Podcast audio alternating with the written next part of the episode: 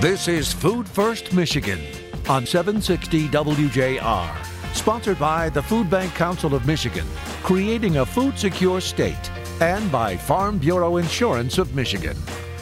Now, here are your hosts, Dr. Phil Knight and Jerry Brisson. Welcome, everyone. Thanks for listening.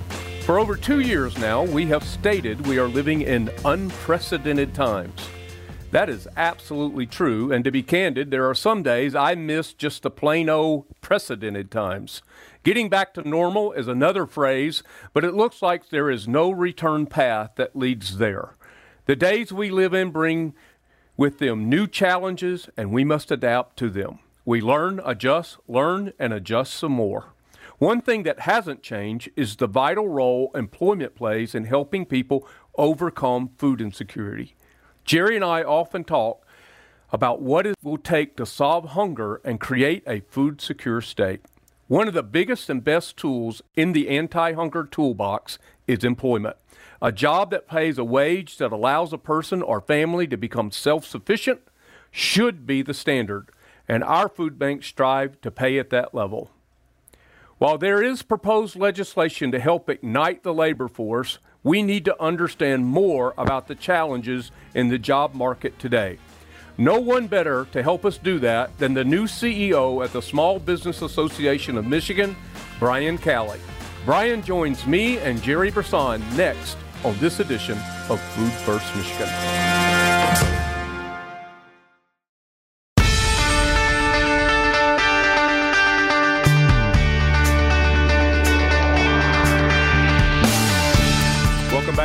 Everyone. Thanks for joining us. Jerry, as promised, our guest and our friend today, Brian Calley, the CEO and president for the Small Business Association of Michigan. Brian, welcome. This is your first time, I think, on Food First Michigan. So, welcome to the show and thanks for being with us. Yeah, thanks so much for the invitation, and uh, just really thrilled to continue the the close uh, relationship. You know, as the transition has happened with the Small Business Association of Michigan, really, really excited about the future. You know, these are complicated times, but also times of great change are, are exciting times where it seems like uh, the, the challenges are big, but the opportunities and the possibilities are even bigger.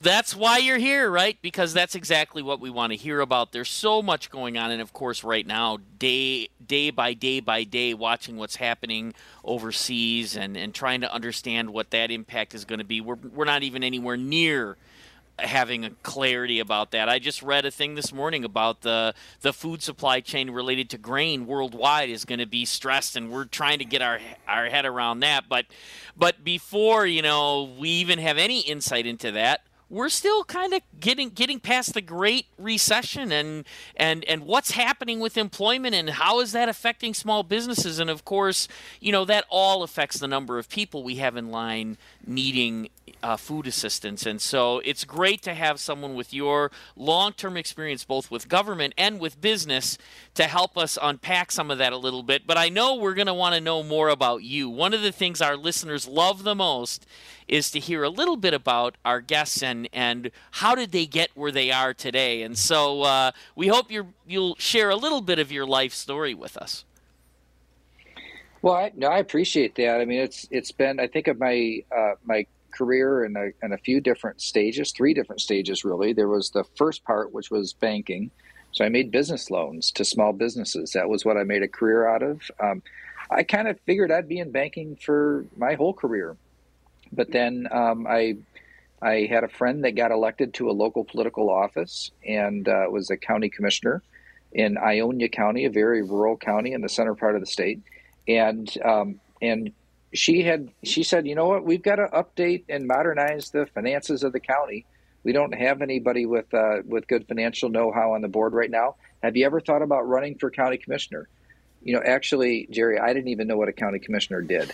I knew we had them, but I didn't know what they did. And um, and so I, you know, I looked into it and I thought, well, I could do that. But I was a banker and you know, doing that uh, kind of part time or holding a political office, and how would that work? Well, I did run and I was unopposed in my first election in the primary and the general election. And I highly, highly recommend unopposed elections. They're way, way better than the kind where you're opposed. And uh, but you know, I got uh, I, I I was elected and I loved it. It was just a part time thing, but there were seven of us on the board, and me and three other people could could make almost anything happen at the county level, and that was exciting and dynamic. And I I really kind of got hooked, and that was 2003, four, five, and six. Now, you might remember the economy in Michigan wasn't particularly good back then, and um, and so I was dealing with small businesses, and I thought, you know what, I straightened out the county. I should go straighten out the state. And so, um, and then I, so I ran for state representative. I won, but um, I learned really quickly that uh, that that the legislature and you know the state was full of people that saw the world very differently than I did and mm. uh, and so it I served in the minority at that point, Republican, uh, but Democrats controlled the House of Representatives, and so I, I learned really quickly that um, that if you wanted to get something done, you really had to figure out how to work with people that had very very different outlooks on life and issues than mm. uh, than I did. And uh, and so that was some really key, experience. Later on, um, a mutual friend introduced me to Rick Snyder. I remember the first time I uh, I met him, I thought, well, you know, too bad he has no chance of winning because I think he's really smart. He'd probably make a good governor. And um, but you know, we we got close. We became friends, and um, it was a while before um, I was a believer that he actually could win. And uh, of course, he, he did, and and uh, and then he invited me to to d- join the ticket with him. So I served out that eight years, unsuccessfully ran for governor, and uh, in 2018, and um, and then as as I searched for you know what that next step would be uh, just kind of out of nowhere. My predecessor, Rob Fowler, who's no stranger to this program, um, has uh, he he reached out and said, you know, what about SBAM? I I didn't really want to be this close to the Capitol. I'm two blocks from the Capitol right now, and right. Um, and so like it's uh it's not something that I really wanted to do or I didn't think I wanted to do but it only took a little while to figure out that yeah this is the right place the right mission the right people the right time and uh, haven't looked back. I just i love every day. I love this team and i love the work that we do. That's awesome. That's a great that's a great story brian. And you know um, during these days of the pandemic i know you and rob would um, would do a, a, a, live show, so to speak, on Facebook to kind of help guide not and to be candid, not just small business through the the maze of the pandemic, but I think it helped a lot of us too, uh, because you know how, as Jerry said earlier, the the ebb and the flow of business really does affect the ebb and the flow of our work in food security as well. And so I, I want to just bring that out that you know, you you guys found a way, and and as I realized, you didn't have great internet out at your house there. So some days you would be actually in your vehicle um, somewhere, stop someplace, doing the show throughout the pandemic. So those were very helpful, and I, I appreciate it. And I know our echo again, Jerry, that, that our listeners love to hear the story. And I think most everybody knows you and, and who you are, and that you served us uh, as a state but yet to hear it from you, it's it it's it's sounds pretty cool. Yeah, and connecting all those dots, how fantastic! You know, it was a uh, in the in the in the early stages of the pandemic when when it, everything did change. So you know, had to go remote. One of the things our association does is compliance education, and we so even after everybody else stopped following the rules, we still did because when you do compliance education, to be credible, you better uh, you, you better be compliant yourself, right? So when the pandemic started, we really um, we had to reach our members in a, in a, very different way, and I didn't even have high speed internet available at my house. I lived way out in the country on a dirt road, and and so um, I I drove I literally drove my car to where I had a stronger cell phone signal at Tom's gas station in hmm. Portland and I, I would, and, and actually all my meetings were were were uh, virtual at that point, of course. So we, I, I would be in my car for like eight hours a day. You know, one thing that was kind of uh, kind of a strange thing was, um, like, I'm from Portland. Like I know everybody in Portland. Everybody in Portland knows me. And so here I am sitting in my car, you know, on a meeting with our members, and like people would pull up that I know, and they'd come stop in, and you're like, knock on the window, like wanting me to roll down the window, to kind of, um, you know, wave them off or say hello. And hey, I'm kind of busy right now. And I was kind of worried about my neighbors, like, well, geez, Brian wouldn't even acknowledge me when I saw right, him right. yesterday. So uh, yeah, but we, we did what we had to do. But what it did help us do is to is to build an online community of uh, of folks that were just looking for um, the looking for honest, unbiased, unemotional, and you know straightforward information. That yeah, there's a lot of political disagreements about this, but that's not what this is about. We're going to try and figure out this together. And for our for our members, for small businesses, which are about half of the employers in the state, or half of the workforce works for small businesses in Michigan. Uh, the uh, it's how, how, are we going to get through today? How are we going to get through to next week? How sure. are we going to try to predict what's going to happen in the future? Well, you got to deal with the reality, right? First, you got to define it, and then you got to learn how to deal with it. And uh, and I think that food bankers really appreciate that because they're some of the most pragmatic people on the planet as well. Um, hey, this is Brian Calley. He is the president and the CEO for the Small Business Association of Michigan. That's Jerry Brisson. I'm Dr. Phil Knight, and we're all three back with you in just a moment.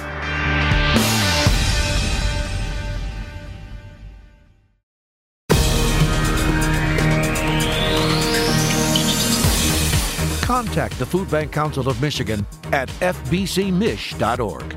Now back to more Food First Michigan with Dr. Phil Knight and Jerry Brisson. We're back, everyone. Thanks for listening. Brian Calley, the CEO and president for SBAM, Jerry Brisson, myself, Dr. Phil Knight. And uh, Brian, I wish you would, if you would, spend a few minutes with us talking about uh, something that I think everybody in Michigan sees, and that's help wanted signs on Main Street small businesses uh, looking for people to come to work. And uh, there's some, this is not a simple issue, I think. It's pretty complex about um, the workforce and where we're at in Michigan.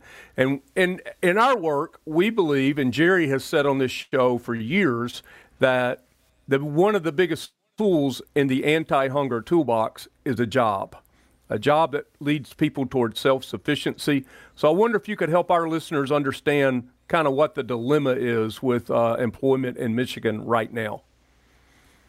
The overall labor force participation rate has actually been trending down for a couple of decades. There was in the last decade it kind of leveled out a bit. It dropped very, very significantly in the beginning of the pandemic.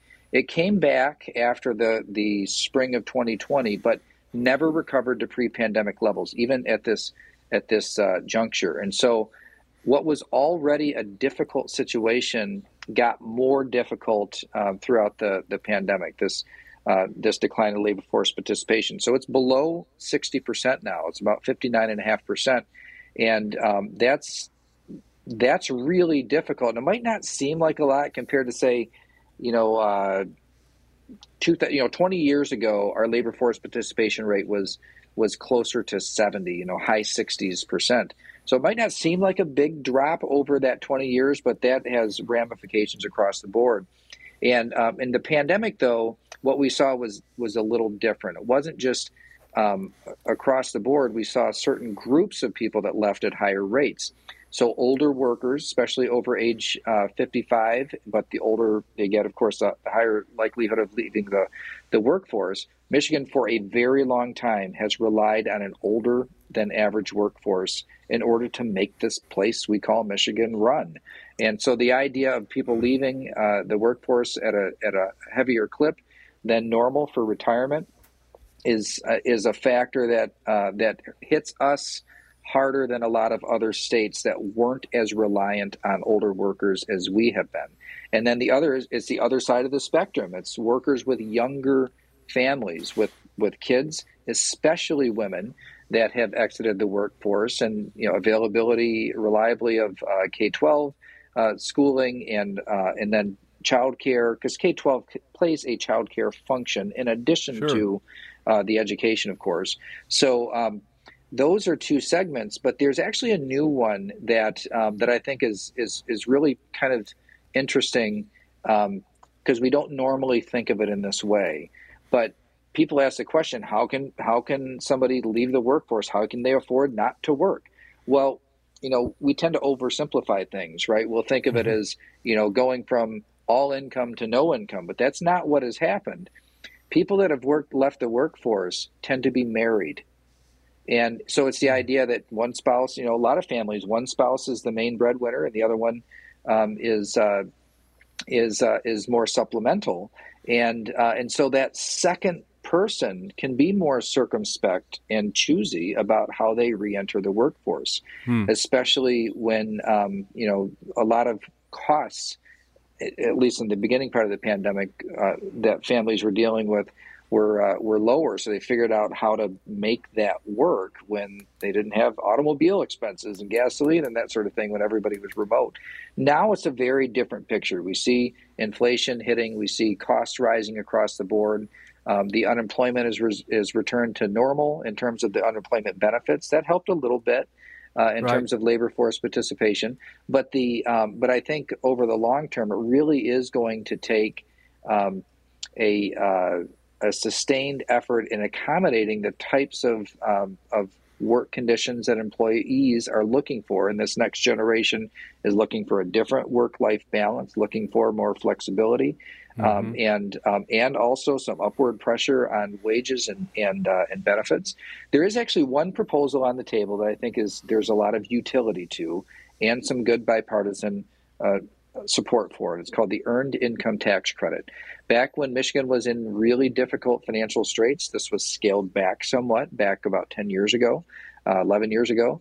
The um, but the uh, but now when the state has you know 74 billion dollars this year, I mean this idea of scaling back uh, some uh, some taxes is on the table in a real real way, um, and that. Uh, uh, and the earned income tax credit, what it does is it it gives lower income workers a reward for still working. And uh, and so it, it makes us it makes a lot of sense. Our members are actually pretty interested in this more so than than ten years ago, because mm-hmm. it's the juxtaposition of the unemployment system, which was really kind of perceived as a competitor for the workforce, uh, uh-huh. compared to the earned income tax credit, which is a reward for joining the workforce even if you're you don't have access to um, a, you know a high skill, high wage job. Right. Boy, is that singing the tune we've been singing for a long time on this show. I mean, we have got to align um, our our strategies for helping low income people with work. We have to do that, and not just the earned income tax credit, which is a hugely important example, but the benefits cliff right? We've talked about the benefits cliff for a long time, and, and, and after a certain wage, people lose benefits faster than they increase income, and it disincentivizes getting promoted, learning more, becoming management, and, and staying at work. And so the alignment of those things is has got to be a priority, and it's it's really good to have another example right in front of us with the earned income tax credit. You know, the fact is we know small businesses struggle. We know a lot of them uh, Rob used to say they're like people. You know, you've got you've got different levels of capacity and different levels of of uh, opportunity, and so you've got to look at everything in a more complex light in order to solve problems. And I I think that these tools that we have in in legislation and in benefits have to align with the experience of small businesses. And I I really like the example that you just gave. Yeah, there's also a um, you know you talked about the benefits cliff, and you know like on this dollar amount you're in, on that dollar amount you're out, and, um, and a lot of those are federal rules that are really they've proven to be difficult to change. You know, to try to step out uh, sure. so that so you don't unintentionally um, disqualify or um, or or incentivize somebody to make make a decision not to work or that it's too risky to go to work. There's been a few uh, improvements here and there um, with within you know Social Security with um, with some changes uh, for asset levels for people with disabilities to to continue work without losing that safety net um, or to go to work without losing that safety net. Um, child care is another one I would put on the table as a sure. big big issue.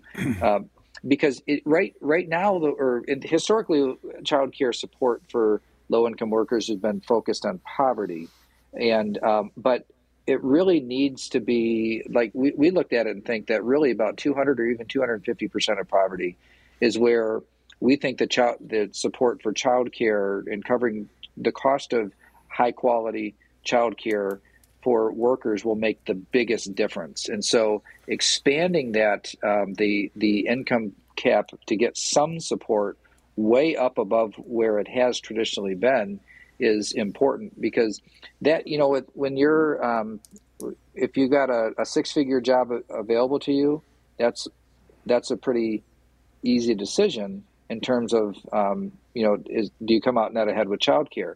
But if it's a forty thousand dollar job or a forty five thousand dollar job or a fifty thousand dollar job the uh, and you've got a family of four then um, you know you're around that 200% of poverty and um, and going to work and and paying for childcare it's it's kind of yeah you're coming out net ahead but if you what's your actual take home hourly you know right. rate of pay after childcare expenses it's not surprising that people say well geez i'm you know i'm netting out four or five dollars an hour over childcare costs why would i do that and and I think that's you know so we have to assume that people are going to make rational, personal, economic decisions. People want to spend time with their kids, and let's not forget yes. the other side of this equation is by working and not spending time with your kids, there's a cost there too. Now, I'm not saying childcare is a bad thing at all. It's a great thing, right? But there's a lot of trade offs to manage that aren't even economic when you start looking at childcare. I want to make one more point often in the childcare space, the workers themselves are fairly underpaid. So, by making it more accessible to have people use childcare, drives up wages within the childcare space, and that's not a bad benefit either. So, you get the benefit of people being able to go to work and benefit from that. You get the benefit of raising wages within childcare and then helping people balance this whole idea of spending time with their kids. All of those are benefits to looking at how do you tackle this whole picture and I think I think it's really really critical. The business model on being a child care provider has to work. So the reimbursement rates for these systems has to uh, that has to modernize. It has to respond to what's happening out there in the real world because otherwise you're not going to have child care providers. Then the mm-hmm. income qualification levels have to be increased to really help the, the workforce that are really on the bubble. You know, does it make sense or not to go in? And then um, and then when you look at the uh, the overall, um, uh, I guess, guess I'd say the, the slice of the pie that is yeah. uh, that is available in order to make all this happen, it really had to increase and increase by quite a bit. So it's not it's not a natural thing for an association like ours to be at the appropriations table saying, you know, here are, here here's some government spending that um, that you know is really in order to, to for things to kind of get remove some obstacles here. We've got to uh, we've got to figure out. But this is one of those areas, and it wasn't even direct. It's not it's not for business. It's but it, it but it is indirectly for business to the extent that we can remove obstacles to people going to work. All the other stuff will work better. Absolutely. Well, I think that's one of the attractions that um, our associations have had. Um, again, they used to think that you know business and nonprofit social services were were not aligned to help the population. But the more we talk, the more we find that when you go to that appropriations table, give us a call because we'll go with you. Because this is going to help the families that we're serving, it's going to help the families that you're serving. He's Brian Calley. He's the president and the CEO for the Small Business Association of Michigan. That's Jerry Brisson. I'm Dr. Phil Knight. Come back. We've got one more segment with Brian. You don't want to miss it.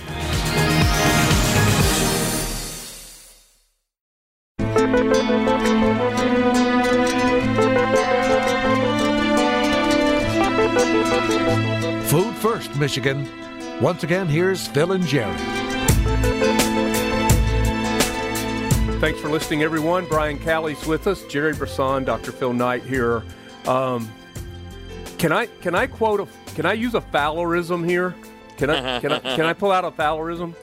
Um, that would be awesome. Yeah, Brian, uh, on the show one time, uh, Rob Rob Fowler, your predecessor, said um, the the the quickest, the surest way out of poverty is education, and the quickest way out of poverty is entrepreneurship.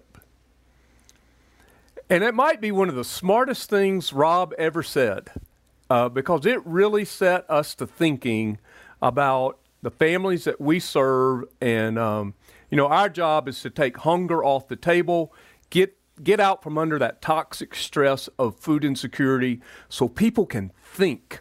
They can, they can work toward achieving and finding their next success.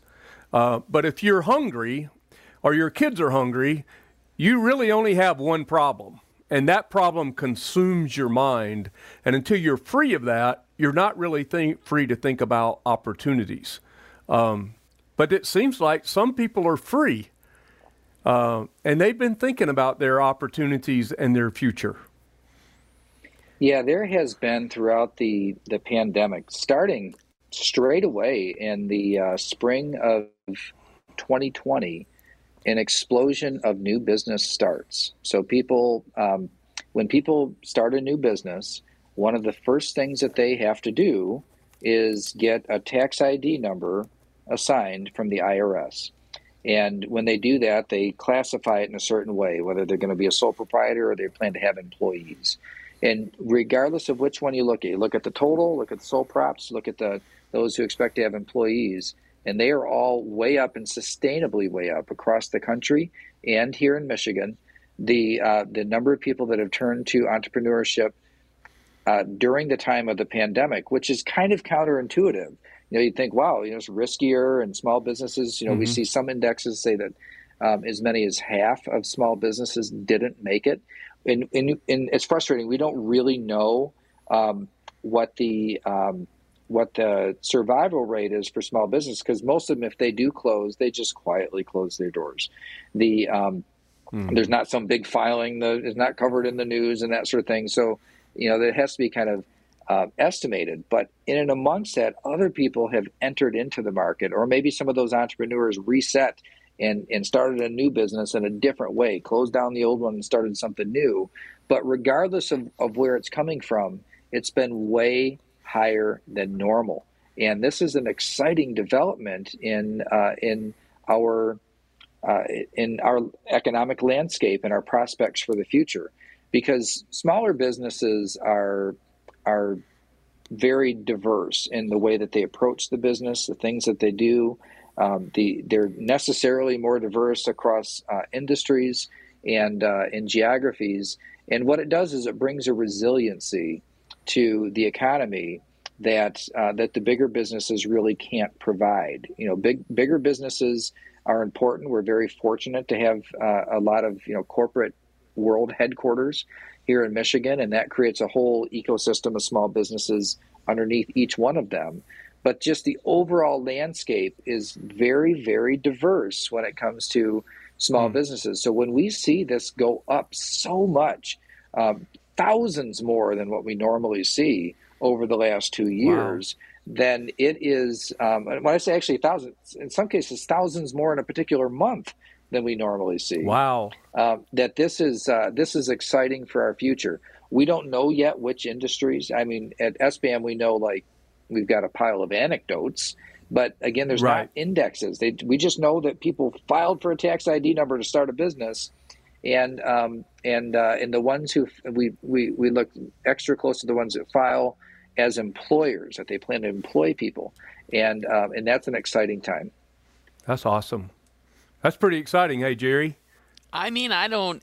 I have like so many things running through my head. I just, I, you know, like, well, what businesses are they starting, and is there a trend, and is it, is it, you know, even even thinking about because there's still a lot of businesses that haven't recovered yet. You know, we know food services and and and the food, you know, space is still trying to figure out what are the right levels of take home versus pickup versus, you know, where does DoorDash fit in? I mean, I know, you know, I've heard stories from from small restaurants saying DoorDash is actually hurting their business in some ways because the the it's it's taking away some of the profit from the business and they're already so close to the edge and you know it's such a complicated environment when you look by sector at these small businesses. So I've got like 50 questions in my mind about well what are these small businesses emerging? Are they are they technology? Are they people writing you know? Are they are they people who are providing specific services? Are they you know are they trying to compete with with uh, take home food business? I mean you know and, and i don't know if there's no indexes yeah. it may be impossible to answer. Well i've got but i do have theories and my theories are based on a lot of interactions with with companies. So i think that we've got some big categories that we can have some confidence in. We know that some people that whatever they were doing before, the world left that behind. It changed so much that that was no longer a viable option. And so we know that that some businesses are people closing down old businesses and then and they're serial, serial entrepreneurs and they're starting something new. Mm-hmm. Right. We know that there's plenty of that type of activity that is happening. And one of the reasons why it, you know, you can see like maybe half of small businesses um, failed, but but really when you consider some of those are, are people that just kind of reorganized and went right back at it, um, you know, there's kind of a net effect there that that's less mm-hmm. harsh. But I also um, I also think that there's um, a rise in professional services in in uh, contract type uh, type work. So individuals that want to control more of their destiny and they do a professional service for a company as a staff member are leaving to be independent contractors where they're masters of their own domain. They're deciding how and where and uh, and when they work and they're taking on multiple clients. And maybe their first client was their previous employer. Uh, so these professional service providers that went from employees to uh, to small businesses um, I don't know how big a proportion, but I know it's not insignificant in the, in the way that people have worked or moved to that type of work. And um, you know, and it's and it's an opposite trend too. It's what's really interesting is before people might start as a contract employee and they and they want to work onto the staff, and now what we see is literally the opposite. And then there's and, and I think what's happening too is that the shortage out there in workers is creating demand for this. So employers who before would want to hire a person to do, I don't know, their accounts payable or something, are more willing to contract mm-hmm. that out today because they, you know, maybe sure. their accounts payable person retired and they and they just haven't been able to find a person. So they're in the market for professional services. And so entrepreneurs see this and say, Wow, you know, I do this for this company. And then here's one that's a little this is a little bit out, you know, a theory out there that um, maybe a little conspiracy theorist type of thing. But I think that everybody working remotely has given some employees the option of having their cake and eat it, eating it too. Where before mm-hmm. it was like, do I want to start a business? I gotta, I gotta leave my regular paycheck behind in order to start the business. Mm. But today, in a remote work environment, I think there's a segment of these new businesses that are side hustles where a person mm-hmm. um, is able to maintain and keep their full time job. Maybe doesn't mention to their employer that they got this other thing that they've started and they're working on, and um, but are able to start a business while being a W two employee of somebody, and right. that's um, and, and so that's uh, you know all of those things together. I think is are part of this explosion of entrepreneurship. But you notice though that I've not talked a lot about what people traditionally think of as small business.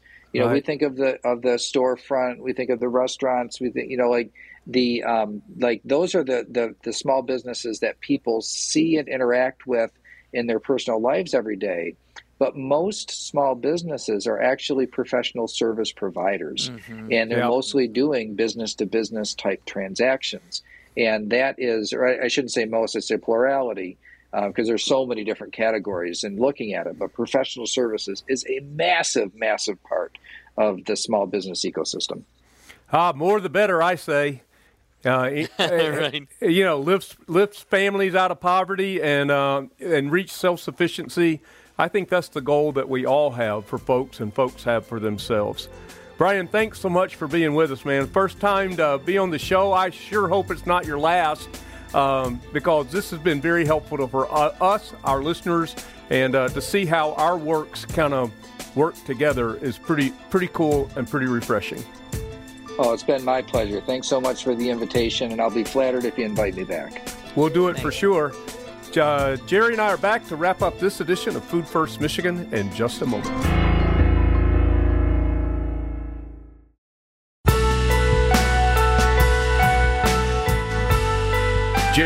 Brian Calley, lots of information in that segment with Brian. Man, I want to have a two-hour show.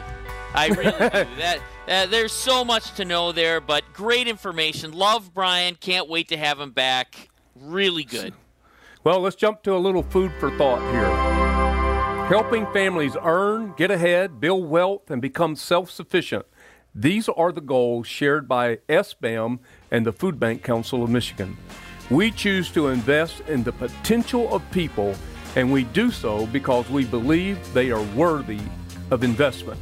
At the Food Bank Council of Michigan, we know what to do first to help our families, and that is keep food first, folks.